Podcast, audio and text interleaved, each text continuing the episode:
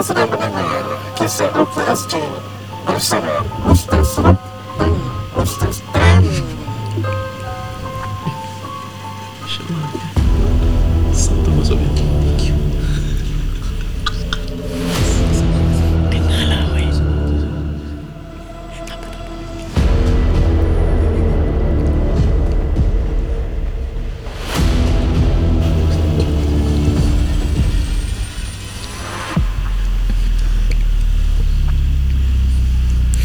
Assalamualaikum warahmatullahi taala wabarakatuh. Bersama saya Rukunuddin Zainur, Tamliha Khamsani, Reza, Fidaus, Aidil, Pian. Anda senang mendengar rancangan Kisah Ruqyah Aziz. Alhamdulillah, apa khabar para pendengar Spotify podcast Kisah Ruqyah Aziz? Semua okey, sihat alhamdulillah. Alhamdulillah. Dan saya tanya pendengar. Apa khabar tim BIPTI pada hari ini? Sihat alhamdulillah. Sihat alhamdulillah. Ya, aku tanya tak jawab pula. Para pendengar KLZ, insyaAllah pada hari ini kita live bersama tim BIPTI, salah satu penaja kita di Kisah Ruqyah Aziz. Yeah. Terima kasih kepada mereka yang sudi menaja kita. Kalau tidak, tak ada episod Kisah Ruqyah Aziz. Alhamdulillah. Alhamdulillah, masya-Allah. Thank you so much BIPTI Design. Alhamdulillah. Jadi hari ini diorang full squad, semua turun. Mungkin kalau di Spotify belum nampak muka diorang, nanti you boleh tengok IG Reels. Yeah. You akan nampaklah jejaka-jejaka berempat. Alhamdulillah. Semua taken semua dah taken. Alhamdulillah. Masya-Allah. Jadi alhamdulillah pada hari ini seperti biasa dengan BIPTI insya-Allah akan ada satu episod kita live bersama-sama rekod episod Kisah Ruqyah Aziz, dan kita akan cuba buat atau produce dua reels, dan juga nantikan reels dia nanti di IG insya-Allah, ada melalui IG, ada melalui TikTok. Now, episod kali ini ada dua kongsi kisah yang dikirimkan melalui email dan akan saya sampaikan kepada tim BIPTI untuk menceritakannya pada akhir-akhir rancangan nanti. InsyaAllah seperti biasa flow dia, saya akan kongsi satu pengalaman mengenai Ruqyah. Ustaz Tam akan kongsi satu pengalaman mengenai Ruqyah. Kemudian kita interview sikit tim BIPTI ni tentang bisnes yang mereka laksanakan di Singapura. Kita doakan semoga mereka murah rezeki. Dan jika anda mendengar, kalau nak renovasi, haram untuk cari inovasi lain. Tak ada gurau-gurau. Terus ingat inovasi, ingat BIPTI. Baik, kita mulakan dengan satu perkongsian. Okey. Ustaz Tam. Bukan belum lagi kongsi kisah lah. Mesti pengalaman. Betul, tak sabar nampak. Reza. Masya-Allah. Okey. So ni ada satu pengalaman yang nak dikongsikan. Okey, kan. Itu bukan pengalaman saya, tapi feedback daripada salah satu klien yang merawat dengan saya assistant Asfa. Okay. So dia message, and sebenarnya dia ceritakan dia rasa diri dia tu seperti dicabul oleh seorang perawat yang agak veteran lah. Sebab Asfa kena cabul. Bukan Asfa kena cabul. Klien yang Asfa rawat tu lah, kan. Okay. Jadi dia beritahu feedback, dia dah merawat dengan orang ni. Kemudian dia minta kita untuk rawat, untuk check lah. Jadi antara pengalaman dia ni dengan perawat yang agak veteran ni, saya tak nak sebut lah kat Singapura ke, Malaysia ke, Indonesia ke, tak nak cakap dekat Singapura. Saya tak sebut lah, tapi cerita macam ni. So this is the screenshot yang diberilah. Okay. So klien memberitahu yang dia seolah-olah dicabul. So perukiah yang namanya Asfa ni, assistant saya, tanyalah dia cabul macam mana. So dalam screenshot ni saya ada, tak boleh tengok it says here, I would say rubber tau. Okay, so in what sense yang dia rubber? Dia cakap, then bila dia ruqyah, he was behind me. Bayangkan perempuan ni kat depan, so dia kat belakang lah. Okay. Then he macam force me to muntah instead of I nak muntah. Bermaknanya dia ruqyah, dia macam paksakan untuk muntah gitu. Then klien ni tak rasa apa-apa. Then I say I feel nothing. Dia cakap macam tu. Then ni perawat ni jadi marah, angsty, bingit lah. Dia cakap, then he touch my back, macam usap-usap. Kira macam hantar wanita kita usap-usap macam ni, usap. Boleh tak perukiah buat macam gitu? Okay. Tak boleh. Then he pinch every part of my back. Cubit bawah, cubit ni dari belakang lah, cubit kan. Okay. Then klien ni terkejut. Kau cubit-cubit aku pula Then from the back, his hand come to my perut and pinching like that. So macam hantar kat depan, kat belakang. So Ana dah cubit-cubit sini kan, Ana masukkan tangan kat depan, kat perut tu, Ana pinch. Seluk lah, kira seluk. Wallahualam, dia tak cakap gitu. But ni, this is where it goes. Aku tak nak cakap apa lah, you see Then he go up to middle but not my breast, macam itu. So maknanya dia no pro bagi ni, pecah-pecah ni. Lepas tu pergi kat tengah-tengah tu lah, tengah-tengah dada tu. Okay, this client Okay, lepas tu then I say, cik, saya tak rasa apa-apa pun. Okay, tak rasa nak muntah. Then perawat tu keep forcing me to muntah or at least keluarkan kahak. Tak ada apa-apa pun yang keluar, kata klien. Then he go back, pinch behind my back, pinch lagi.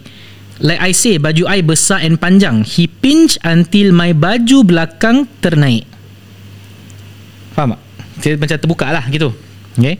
So from there, dia nampak I ni macam dah annoyed. Jadi dia stop. Then he tell me, dah keluar dah semua. Dah keluar lah apa yang dekat dalam tu kan. Then I say, apa yang keluar, cik? So dia cakap, ada benda tu dalam diri awak. So it ends there. So the screenshot is being sent to me, the convo lah. Actually silakan. Okay, actually nama dia tak silap, kita dah pernah keluar kat Kisah Ruqyah Aziz yang cerita few times, betul? Yeah. This is not the first time, kan? Yeah, banyak kali. So cuma ada banyak orang tanya kita macam, asal tak nak reveal dia, asal tak nak berbual nama dia je. Senang. Jadi semua tahu, orang tak akan engage dia. Kita faham apa maksud you, tapi at the same time benda ni dia boleh jadi police case dan sebagainya. Dia boleh jadi benda-benda legal lah, legality. So yang kalau boleh take action is only mangsa, victims kan. Yeah. Kalau kita nak play police is a bit hard. Cuma kita bagi tahu you, kalau terjumpa yang nak start benda pegang-pegang, cubit-cubit ni semua dah nonsense lah. Tak ada dalam ruqyah syar'i, tak ada dalam kitab, tak ada para ulama, tak ada orang-orang soleh, guru-guru kita, orang-orang lama pun tak akan buat benda ni. So tak kisah you muda ke orang lama, kalau you buat benda, dia tahu dia akan buat benda macam tu pada you, pada ahli keluarga kita, sahabat-sahabat kita, it's a no-go pastinya. So para pendengar Kisah Ruqyah Aziz yang beriman, you kena bijak, you kena tahu dan sebarkan benda-benda yang baik ni bersama mereka. I think this episode is a good share. Kalau you ada masa, just share this episode, at least orang ada awareness. Itu saja. That's what you fahami para pendengar Kisah Ruqyah Aziz, bila kita meruqyah orang, do you know that sentuhan tu bukan satu benda yang wajib. Yang wajib itu adalah bacaan Quran, doa, zikir, dan cara-cara bagaimana menggunakan Al-Quran tu sebagai terapi. Now, kalau bab sentuhan, secara peribadi saya tak sentuh wanita. Ustaz Tam, I believe kita tak sentuh wanita. Although there are some perawat yang rasa perlu nak sentuh, for me we disagree. Kita kata tu berpegang kepada irsyad daripada pihak Muis, pernah keluarkan mengenai ruqyah itu, dilarang menyentuh antara lelaki dengan perempuan. Yeah. Kalau ada pun sentuhan adalah kalau disebabkan tiba-tiba emergency as in dia mengamuk kan. Saya pernah kena sepak, pernah terajang, Ustaz Tamu dah pernah kena, dah pernah ludah pun dah pernah. Ui. So sentuhan yang di situ bermaksud kita mengelak. Kenapa kau tak elak? Mengelak lah. Dia terkejut. Jadi bila jadi macam gitu, the thing is, Kisah Ruqyah Aziz kita propagate ruqyah syariah. Kita mengajarkan kepada anda semua. Kalau ada perawat-perawat yang pelik-pelik, kalau you nak ambil silakan, kita tak paksa. But masalah sekarang kalau ianya peruqyah syar'i, so-called peruqyah syar'i, menggunakan perawat yang namanya perawat Islam. So bila jadi macam gini, bila dah mula sentuh, saya sarankan kepada anda para pendengar Kisah Ruqyah Aziz, stop lah. Tak ada maknanya. Dalam hal ini dia nak suruh paksa perempuan ni untuk muntah apa hal? Kemudian dia pegang dari belakang. Awak imagine wanita tu kat depan, peruqyah tu kat belakang. Tak tahulah disaksikan orang ataupun tidak. So maksudnya perempuan tu seorang yang wallah alam tak diberitahu. So Ana tak boleh nak cakap lah. Andai kata walaupun di hadapan orang, you kat belakang orang tu, you pegang-pegang tau, suruh muntah. Dari belakang you suluk pergi depan, lepas tu pegang dada, dah kenapa? Kan perempuan. Masalahnya memanglah tak ada rasa macam, I mean kita dah reveal banyak case. Even there are some case yang orang baru tahu kepada kita juga. I think previous episode kita ada cakap tentang perawat yang mencabul kan, ada previous episode tu kan. Datang lagi sampai dah jadi kes polis di negara kita, di Singapura. Tapi ni berkenaan perawat yang bukan peruqyah lah, perawat yang beragama lain lah. Kita bukan menghina agama, kita cuma cakap kes dia adalah terjadi molestation sampai ke tahap jadinya pemerkosaan ataupun rape. Now these are the beginning side of perawat yang maaf saya cakap, kalau perawat gatal lah. Although some of you might, ustaz tak boleh cakap macam itulah, diorang veteran sih, takkan diorang nak. Masalahnya action speaks louder than words. Ruqyah adalah bacaan Quran, kasih minum air. Kalau betul ada gangguan jin, dia baca Al-Quran, dia akan rasa sesuatu tu kan, mengikut pengalaman lah. Kerana ini pun yang diterangkan oleh ulama kan. Memang kalau ruqyah syar'i, pegang yang tidak bersebab adalah haram, tak boleh. Hatta ada hadis Rasulullah SAW pun pernah sebut bermaksudkan sentuhnya lelaki dengan wanita tu lebih baik kalau ditusuk api panas daripada sentuh perempuan yang tidak muhrim, yang bukan mahram kita. Jadi bila ada perawat dah mula nak sapu-sapu dah, kenapa? Kan? I mean, kita pun pernah reveal case Kak Ina, remember? Ya. Kan? Kita lagi teruk, ajak mandi lagi dalam toilet. Kak Ina cerita legend lah. Ha, itu dah terang-terang lah bukan perawat yang syar'i. Tapi kalau perukiah syar'i buat benda macam gini, even ada tular video pula yang menunjukkan seorang perukiah syar'i ni memegang dada wanita. Kan? Bila ditegur nanti takut tak diterima. Ya. Masalahnya dah baik kita kawan-kawan yang tegur kan. Kalau kenal lah. Yeah. Kalau tak kenal nak tegur tu susah. Okay.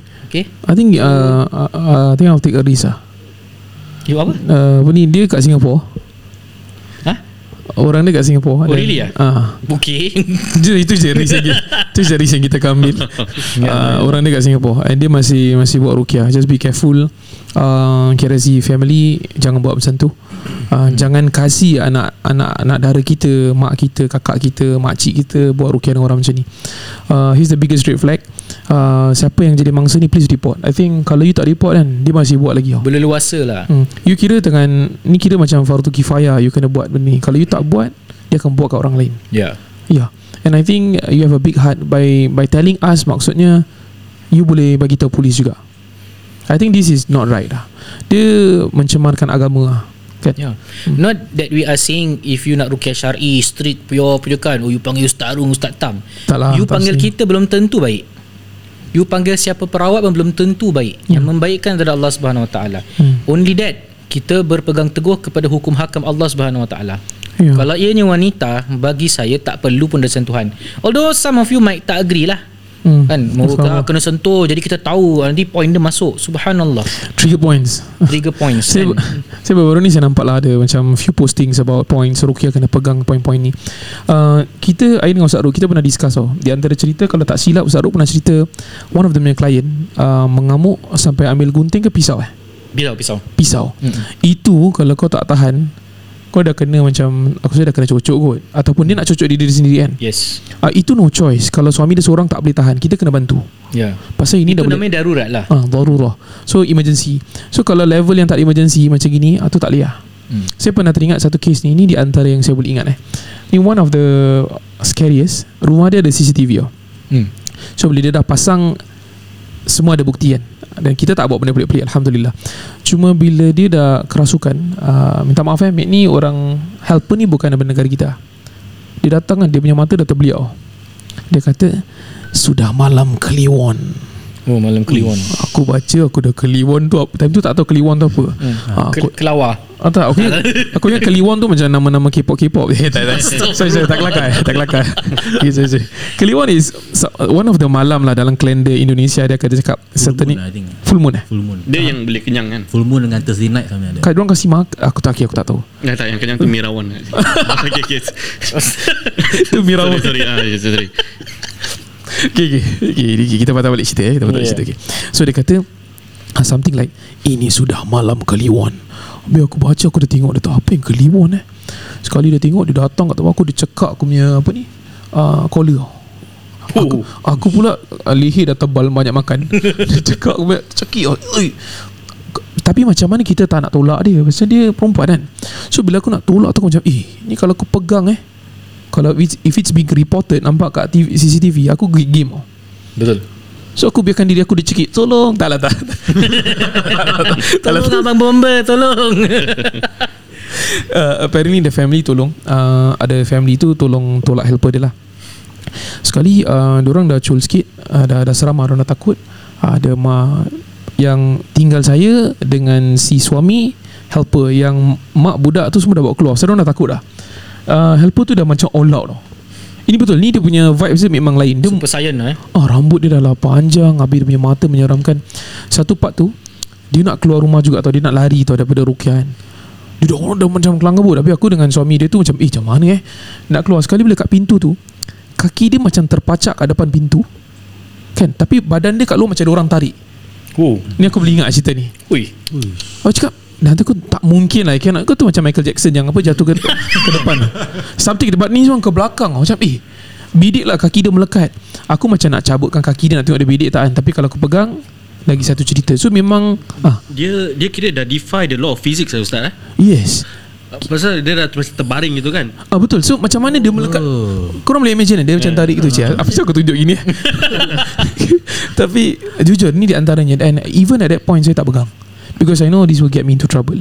Okay. Walaupun kita nak buat di antara kebaikan pada masa tu mungkin tak elok.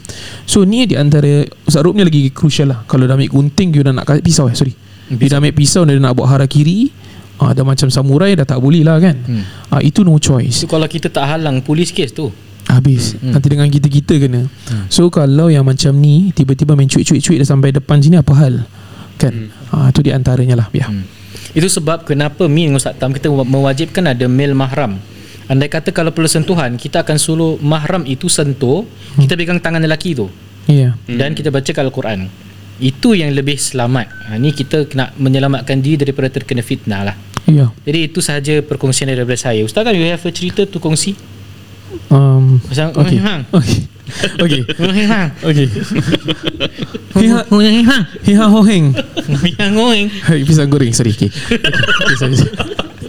Sorry. Bismillahirrahmanirrahim. Ni cerita baru juga. Dia sahabat pendengar Kisah Ruqyah Aziz. Ruqyah member ni macam fit-fit juga nampak. So bila Ruqyah dia normal baca the first one, saya bawa sahabat saya bersamalah. Dah baca first round okey, cuma saya nampak dia macam dia macam squint-squint. Tu di antara tanda-tanda ada rimas lah. So saya tanya dia, okey dah bla bla bla bla. Cuma saya tanya satu benda, because bila dia dah squint-squint tu, saya pergi kat belakang dia. Bukan aku raba-raba macam tadi dah lain. Cuma saya letakkan tangan saya di qafiatul ra's, atas sedikit atas leher, letak sini. Bila saya pegang, saya rasa sejuk sangat. Saya turun sikit ke leher, panas sangat. Kemudian saya cakap, dia punya jarak suhu dia, temperature dia a bit too far. Dia tak masuk akal, sikit boleh panas gila, bawah dia sejuk betul. Saya pegang bawah lagi pada leher dia, panas balik. So dia panas, sejuk, panas. And body temperature dia lain. Kalau you pegang kat shoulder blade, kanan kiri dia semua lain temperature. Terus saya diam je. Bila time saya baca tu, saya diam. Saya cakap, alamak, Ruqyah ni tak akan cepat lah kan, this is gonna be different. Sekali dah duduk, saya cakap, sebelum saya buat Ruqyah the second round, you boleh bagi tahu saya tak, is there anything that you have done before? Soalan-soalan saya tanya semua dia okey. Sekali dia kata, cuma Ustaz, saya pernah main seni hoa hemang. So saya macam okey. You tak beritahu saya tadi. Tapi brother ni Masya Allah, dia very honest. Dan dia ceritalah, dia keluar daripada satu, dia masuk satu. Cuma saya tanya dia satu je, you ada makan-makan bunga-bunga tak? 7 jenis bunga. Ada Ustaz. Mandi ada? Ada. So bila you join the next group, you buat juga? Ya, saya buat benda yang sama. Dan bila kita Ruqyah kali kedua tu, member tangan dah gini. Dia dah nak start dah. Aku tak ingat ayat apa tak ingat. Tapi kalau tak silap surah Al-A'raf ayat 117 sampai 122. Member dah gini. Gini, suara gini baik. Spiderman. I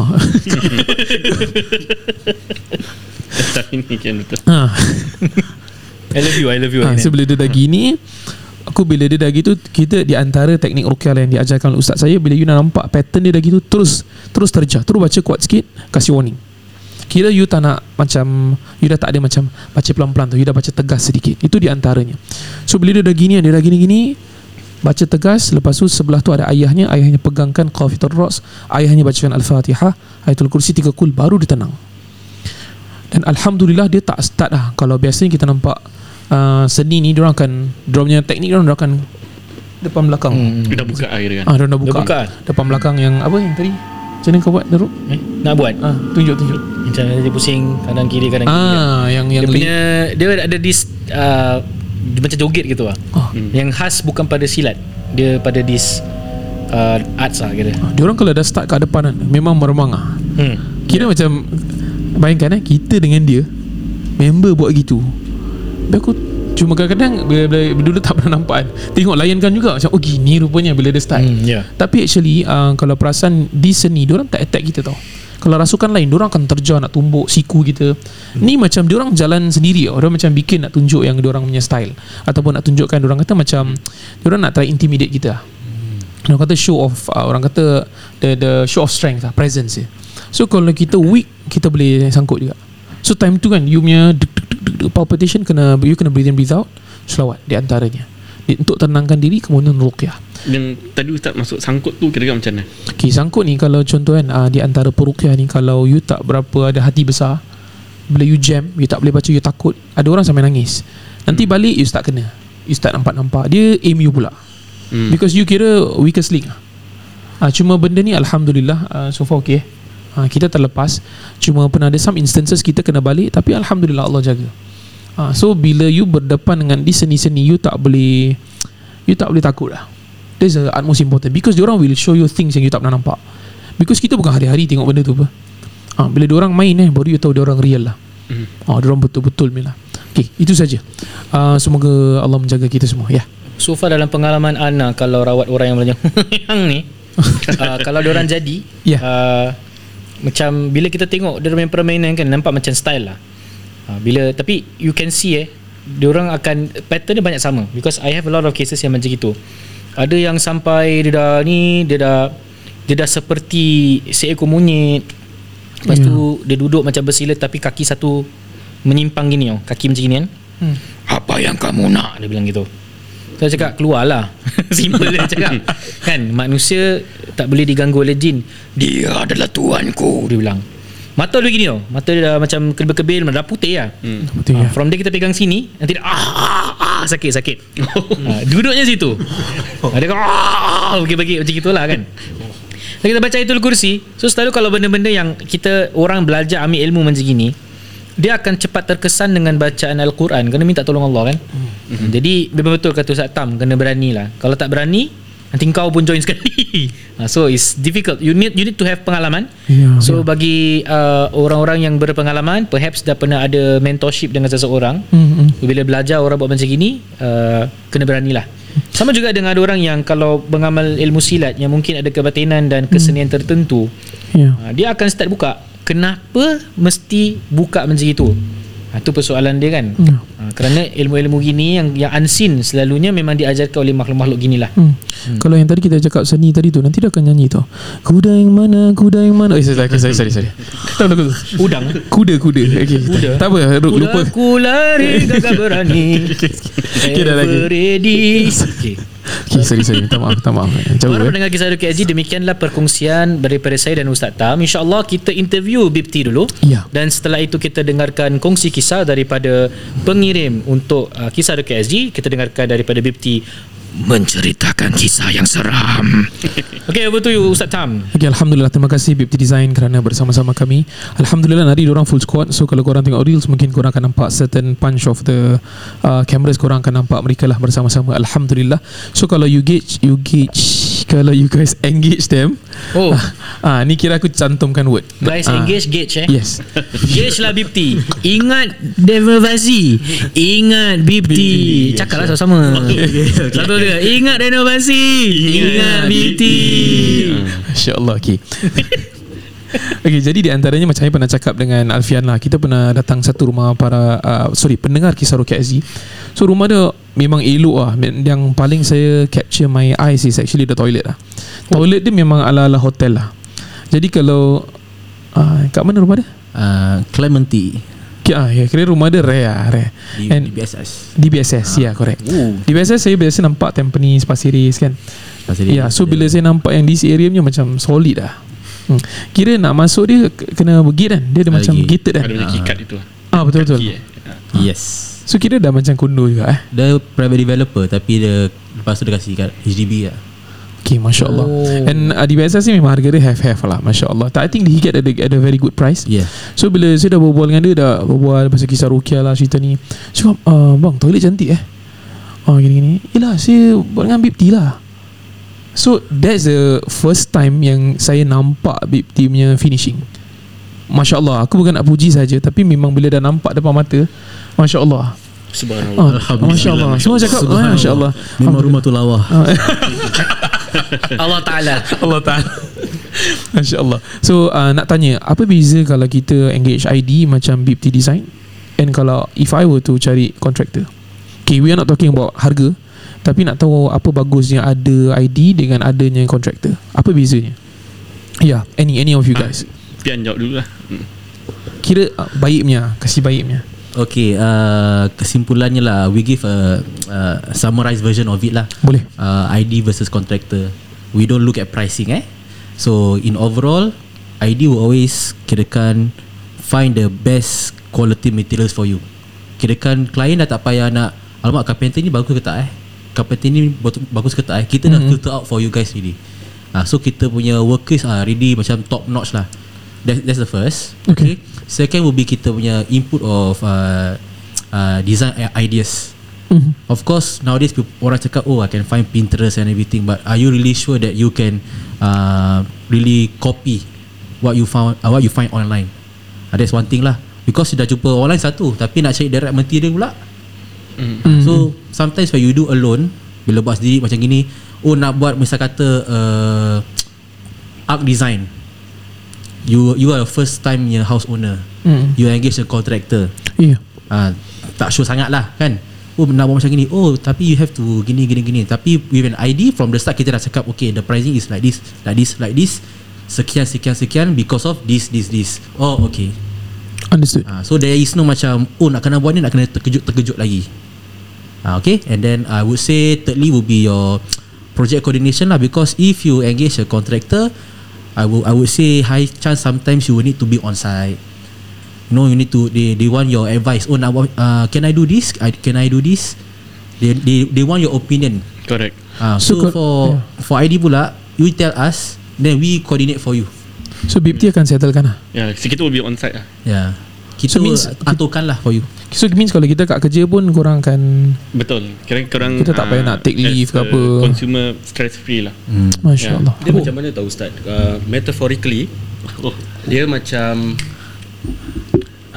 dia macam mana tau Ustaz, dia metaphorically dia macam anggap kita ID as the conductor in an orchestra. So you have the whole section. Masya Allah. Aku nak cakap Allah sih. Subhanallah, masya-Allah. You have the horn section, you have the string section. You know they are they're capable people who can play the instruments. Yes. But why do you need the conductor there? So that is the same reason why you need an ID to oversee your house. ID is a conductor lah. Yes. So we actually rhythm, kita yang provide the rhythm. Kita yang provide the whether nak cepat ke nak pelan ke, kita yang aturkan, make sure semua part of the project, semua aspek macam horn section, string section, semua berjalan dengan ikut kita punya timing. Kita main timing ibaratkan conductor. So dia tak ada yang string main dulu, lepas tu horn section main dulu. Tak tersalah-salah tak ada. That's why you need a conductor. Walhal kerja dia senang macam gitu je. So anggap kita macam itu. So the reason why you need a ID versus a contractor, if you don't have an ID, you can engage your own contractor. Anggap macam you just assemble a band, then you suruh dia main. You cannot expect quality over there, but probably you can your expectation tak boleh setinggi lah maksudnya. Okay, tambah sikit analogi ni insya-Allah kan dia punya contractor macam tadi dia cakap apa, ID tu ibarat apa, a conductor. So kalau contractor more tu macam metronome. Macam tik tik tik, so it's a fixed sound. Oh it's okay. Macam mana ni correct analogi dahsyat eh. Betul lah, cuba fight dia. Kalau saya tambah, jemput saya kira macam main gitar lah, tak ada kena-mengena. Aidil nak tambah apa-apa? Tak. Before ni I think we went to a house before yang they engage a contractor, tapi Reza habiskan cerita dia lah. Korang gitu lah. Oh, okay. Apa ini tak nak sebut kat mana lah, tapi just our experience whereby this client engage us, but considered dia dah jual rumah dia beli rumah baru. So dia punya old house ni, when we come to visit, we came down lah. So pasal nak discuss pasal apa rumah baru dia. So when kita visit dan tengok rumah dia, asal macam gini. Macam gini tu maksud macam asal almari dia size macam gini, ukuran dia semua lari tu. Dia macam Asim lah, tanya personally, yang your house ni siapa reno? Oh yang ni semua aku buat sendiri. Oh kau buat sendiri lah? Aku engage contractor dan aku buat sendiri. Macam oh okay.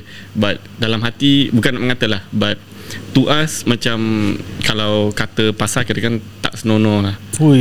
Pasal macam kita when you engage us, we have that standard measurement, standard ukuran. Kita won't go away. Kira kan macam let's say ergonomics. Yes. So macam let's say depth almari 600 lah. pasal ikut our arm length as an adult. So macam dia punya pula is yang kita nampak is only 300. Kalau 300 jangan cakap nak gantung baju, boleh gantung baju baby je. So is that hanger terkeluar. Kalau hanger adult terkeluar tak boleh, pintu langgar confirm hanger dah tersengat. So macam ini semua the little details. Yeah, correct. Pasal when we didn't mention yang kita tolong design ni semua, these are all the aspect that the customer who engage us they didn't see. Kita won't go in depth macam bilang dorang, oh kita akan ukur sekian-sekian. So when we did meet with our contractors also, that are all the so called kita will scrutinize. Sorry, I have to use the word scrutinize. Yeah, kita will scrutinize into that depth. Kira-kira all that little-little kita miss out. Pasal that little-little kalau tersalah kira pun apa, it can affect the whole punya apa, complete inilah project. Kalau contoh klien cakap kan, Bibty, you buat benda ni, contoh lah, dia ada some complaints, dia cakap this is not what I want, what will you guys do? Korang buat apa? Contoh macam benda ni dah bikin kan, dia cakap this is not what I want, tapi contohlah kontraktor korang tersalah bikin, is there a service recovery on Bibty side? Kita will rectify. Yes, it's only our fault, we will rectify. Yes, so like us, normally what we do, absorb lah, you guys will absorb. Kita juga depends on the process. So our process first, kita will produce 3D, kirakan rendering. Like macam kita engage with customer, normally customer cakap sekian-sekian, kita pula cakap sekian-sekian. Bermaksud none of us have the same imagination yang dia punya product finishing will be like that. So we buat 3D dulu. 3D kan all the materials dah pilih, kita akan tunjuk. So once everything or everyone is on the same page, kita will follow 3D accordingly. Kirakan itu dah termasuk. Korang akan ikut lah. Yes. So unless kalau our contractor yang buat silap, kita sendiri yang will bear responsibility. But if let's say last minute customer yang yang aku tak nak gini lah, actually aku tak nak 3D alamak, actually aku tak nak drawer, aku nak close that, macam itu. So they have to bear the cost lah. Oh itu kalau they change their mind after dah agree lah. Yes, everything will be put into writings lah. Tapi I think based on your question kan Ustaz, itu more to macam design aspect kan, whether dia selari dengan kita ke tidak. So kalau macam bab design aspect ni, normally kita akan discuss and kita akan macam tunjukkan reference dulu to see whether kita align, kita sama-sama dah align in this process. Pasal ingat kita sebagai a consultant, kita actually would want to walk that journey with our clients. Bukan kita tinggalkan seorang-seorang ataupun kita buat sesuka hati. That's not what we want. Our objective is to actually walk that journey, their renovation journey together until handover, so that they are pleased with our work. And diorang, because it's, you have to remember this is a huge investment as well. So whenever you have an investment, of course you want to have the best outcome. You wouldn't want to invest in something lepaskan terus macam tak ingat okay lah, aku campak RM10,000 RM20,000, lepas tu aku I get a poor outcome. Definitely. So this is what we have at heart lah. Okay, so I ada satu question, InsyaAllah Bibty boleh jawab okay, let's see kan. Yang ni berbual daripada tadi. Dia senyap je. Dia ada mic tapi dia senyap. Yang tu tukar-tukar mic. Semua ada part apa je. Tak boleh kasi dia. Part dia nyanyi lah. Okay. I think kan, correct me if I'm wrong, so setiap ID dia akan ada dia punya own theme tau. Dia macam ada satu tema yang lebih kurang lah, taklah semua sama. Cuma kalau satu gini, kalau modern luxury semua gini je. So I believe that to a certain extent, kalau rumah yang macam contoh I tak nak rumah gini, aku nak rumah wabi sabi. Ada benda lah. Aku tak tahu, dia setem lah, nampak kat TikTok lah. Ada. So team tu contoh tak kena dengan korang punya team, so will you still do it ataupun lepas tu korang dah buat korang tak kampus? Benda tu wasabi. Aku jawab. Yes. Oh baik. Wasabi. So normally I will belajar dulu about that team. Tapi normally now team semua sama pun, like now team dah hybrid lah. Ni plus ni. Data recently kita apa? Brutalist Brutalist. Modern brutalist. Bukan ke industrial brutalist, industrial something like that lah. Ni orang minta lah. Industrial lah. Brutal. Ada apa yang brutal lah? Apa yang dia macam yang ada kepala kambing. Ekspedisi tu tau Ustaz. Band ekspedisi tu brutal. Ganas. Tapi time kita Google, actually more tu macam industrialnya design. Industrial. Tapi the word use kira-kira macam etching sangat. Wabi sabi ni dia macam Japandi gitu lah. It's just a term lah. So the hybrid lah. So normally I will do my homework and belajar dulu macam mana. So I just take these two and then just mix and match lah. Then baru share with client lah. So when material selection semua, kita tengok, oh, this kind of material actually can suit your team, and then we go ahead. Tile selection semua sama lah. Okay, contoh kalau rumah orang tu awkward habis lah, macam tak kena lah semua demi matching, semua macam orang kata rojak sikit, tapi dia suka. Dia suka, I want this. Tapi you tahu memang colour semua tak kena, semua memang tak match lah. Orang kalau pergi rumah dia, orang ingat funfair, I want jamban red, toilet black. Brutal. Will you still do it? For me, kita akan try our best to advise. Cakap kalau macam ini, it doesn't suit lah. Tapi kalau at the end of the day client really want, kita kasih dia happy. Yang terbaik lah. Pasal yang penting mata owner. Mata owner penting. Okay. Dah konduktor, mata owner. Jangan, don't worry, macam kita akan pangkar like really go against your idea. Don't worry, we try to advise accordingly, tapi to our bestnya ability lah. During the process, of course kita ada part yang kita akan challenge your ideas. Why? If nobody is challenging your ideas, technically you are doing it alone. Again, saya repeat lagi, we are there to walk the journey together with you. So on our part, we will challenge ideas. You will throw in your ideas, we will throw in our ideas. We see where we can meet in the middle. Of course, eventually, if you want it to be that way, we will just follow, and also we respect your decision lah. Because at the end of the day, we are here to also be your design consultant. So that being said, a design consultant versus the client, both have to have their voices heard. So that's where I think ni boleh join presidency next time. Nanti vote untuk saya. InsyaAllah. So actually that's what it's good to hear that lah, because from what I know, few experiences bila kita pagar rumah orang, rukiah rumah orang, I selalu bila tengok rumah orang, I tanya harga berapa dan sebagainya, bla bla. Dan ada yang macam tak berpuas hati. Jujur lah ni, kita honest, because apa yang dia nak lebih tak dapat, dan dia dapat apa yang ID nak. So dia tak berapa happy, tapi rumah cantik lah. For me cantik, cuma dia tak suka that theme for some reason. Wallahualam, I don't know what happened between dalam. InsyaAllah kalau para pendengar dengar kisah Ruqyah SG, Suji favourite sih. Kalau you nak buat dengan BIPTI Design, always inquire, tanya diorang, please jumpa. Kemudian dikasih dia tengok rumah you, then you boleh open for discussion, suggestion dan sebagainya. Jangan segan-segan, always get back to them.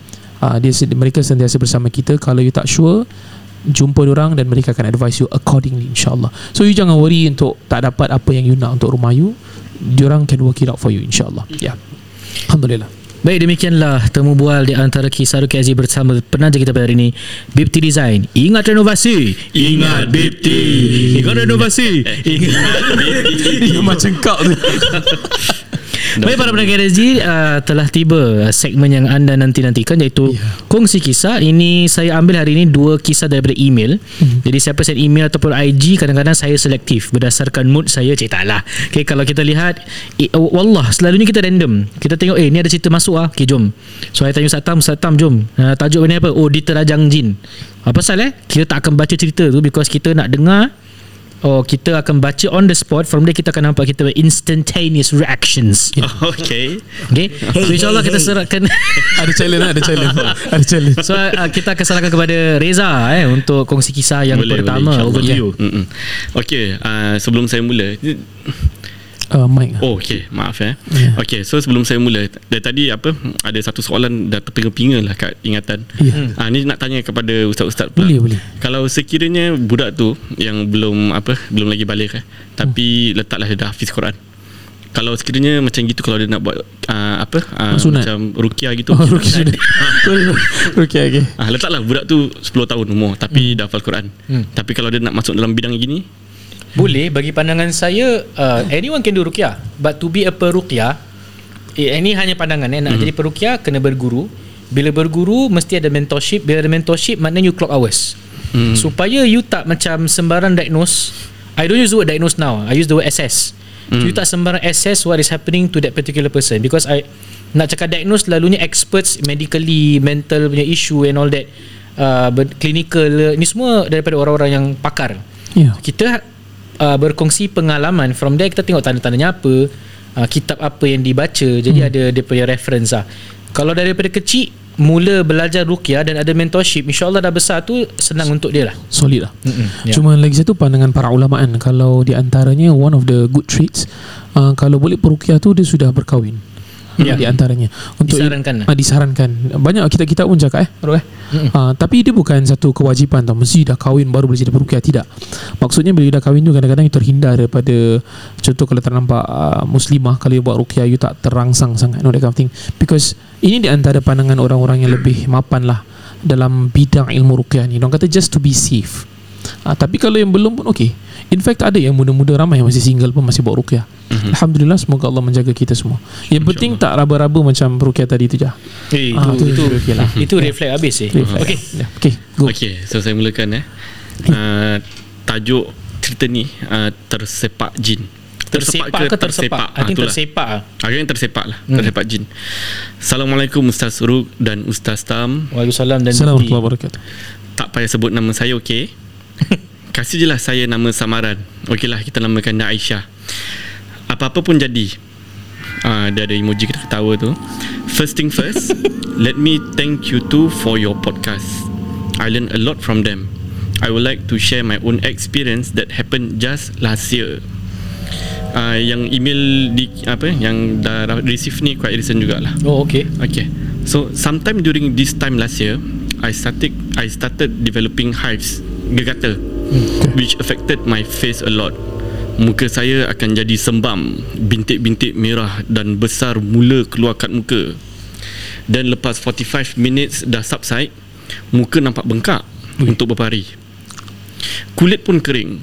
So this is very common for hives. Saya dapatkan rawatan from the National Skin Center. InsyaAllah ada ubat. So medically I got myself covered. Before this I never had episodes of frequent hives happening. Ustaz, I'm a very practical person. I jarang nak think of anything mystical. Bukan tak percaya, tapi kalau ada scientific reason, I will tackle it in a scientific and logical way. Masya Allah. I've always thought my hives was a medical condition. Sampailah my friends tegur. Diorang risau sebab in a few months at that time saya akan berumah tangga. And my skin was dry and peeling. After effects of hives memang macam tu. Ada saya kena quite frequently pada masa tu. So kawan-kawan saya were giving suggestions lah, macam cuci muka, jangan pakai sabun, avoid makeup, kasih kulit muka heal sendiri. My friends were concerned Ustaz, sebab masa tu dah nak kahwin kan. And then I had a friend, she personally messaged me and said, "Dear, sorry, I know you have seek medical help for your hives, tapi I feel that it is more than just that. Kalau you rasa perlu, get an ustaz untuk tengok-tengokkan your condition. Kalau tak ada apa-apa, Alhamdulillah. Kalau ada apa-apa, at least you can do something about it." Okay. So I macam kenapa tiba-tiba my friend cakap macam gini? I tanyalah. Dia pun jawab, she just felt something amiss. Macam rasa tak sedap lah, tak kena gitu. Ya, betul. So I minta pendapat ibu. My mom cakap, kalau ada rasa apa-apa yang tak kena, kita minta pendapat ustaz. My mom ni memang mak-mak lah, risau, macam gitulah. Macam Fidaus ni bapak-bapak. Tak kenapa. Tu yang she said that. So I contacted this ustaz.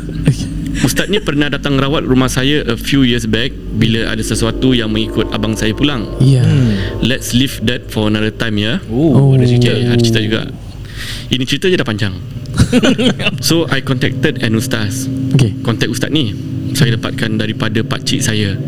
Pakcik saya ahli jawatan kuasa salah sebuah masjid. Ya, kita boleh tidak lah. Ya. Jangan tersebut. Kita nak sebut which negara tak nak sebut negara mana lah. Ini boleh jadi kat Afrika, Zimbabwe.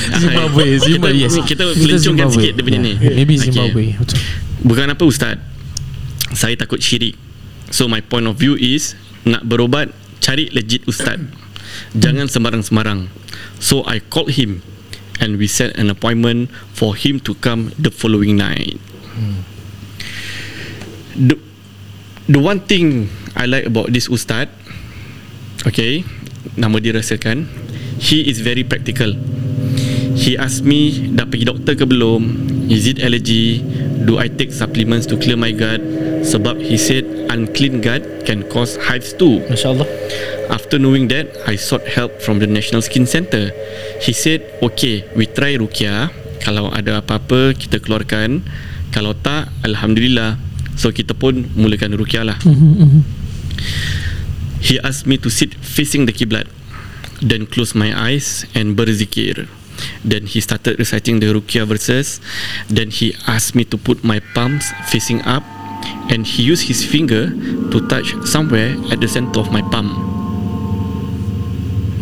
Disclaimer ya Ustaz mata saya tengah tutup waktu tu, okay. Saya tak nampak betul-betul dia letak jari dia ke tak, tapi yang nyata saya rasa sakit. I was reacting. Sorry, dia letak jari dekat mana? Kat dia pump punya tengah-tengah palm dia. Macam ni eh? Ya, gini. So kirakan dia suruh dia punya palm facing up, lepas tu yang ustaz tu pakai jari dia letak. Itu yang what dia claim ni, kirakan dia tengah tutup mata. Okay, okay. So tak tahu whether is it jari ke, can be things lah. I was reacting. Sakit dia, semakin dia baca doa semakin sakit, sampai saya tak boleh duduk diam. So keluar dari mulut saya sakit. Dia cakap sakit very simple. Then he started asking questions based on KRSG sharings yang saya dengar. It sounded like an astral projection, Ustaz. Ni kirakan rasanya macam roh boleh keluar daripada badan lah. Okay. Pasal semalam baru tengok Doctor Strange. Itu tak ada sih. That's the next projection. Ada. Dia boleh pergi dia lain. Maaf ya. Kisah Doctor Strange. Okay, sorry. Dia minta buku pasal astral projection lah. Okay. He asked me whether I can recall a white building. I was there. Then somewhere near a dustbin near the leaf, there was there was something there. He asked me whether I see it. Saya berterus terang, saya tak nampak apa-apa, Ustaz. I really had no vision of that while I was closing my eyes. All I felt was pain, and I dah menggelitis sebab sakit. Ustaz tu suruh my mum pegang my bahu so that I don't get off the chair. Then the ustaz continued. Dia ada kat situ. Dia kira-kira ada barang lah. Dah nampak lah. Ni dah lama kan macam ni. My mum and abang who was there couldn't answer the question. Saya pun tak tahu dia ni siapa, siapakah dia.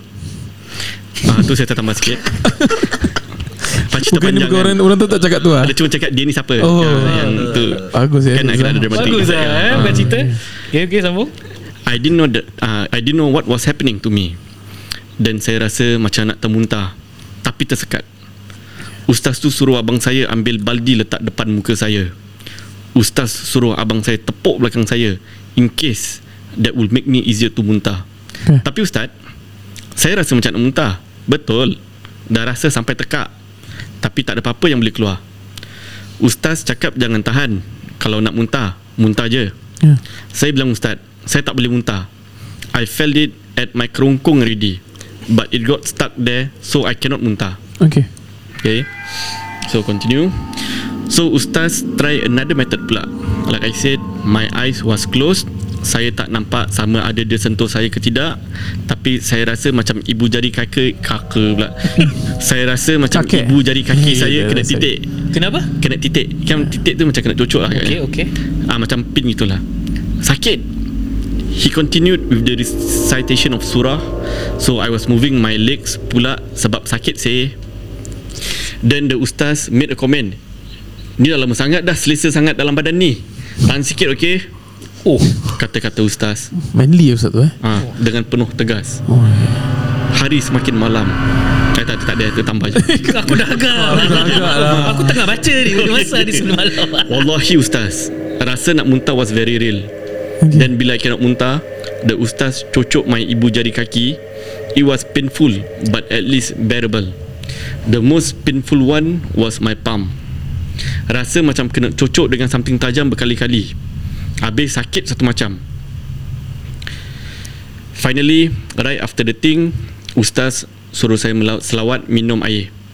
What I felt was just pure weakness on my right side of the body especially. Ustaz tu tanya, apa saya rasa?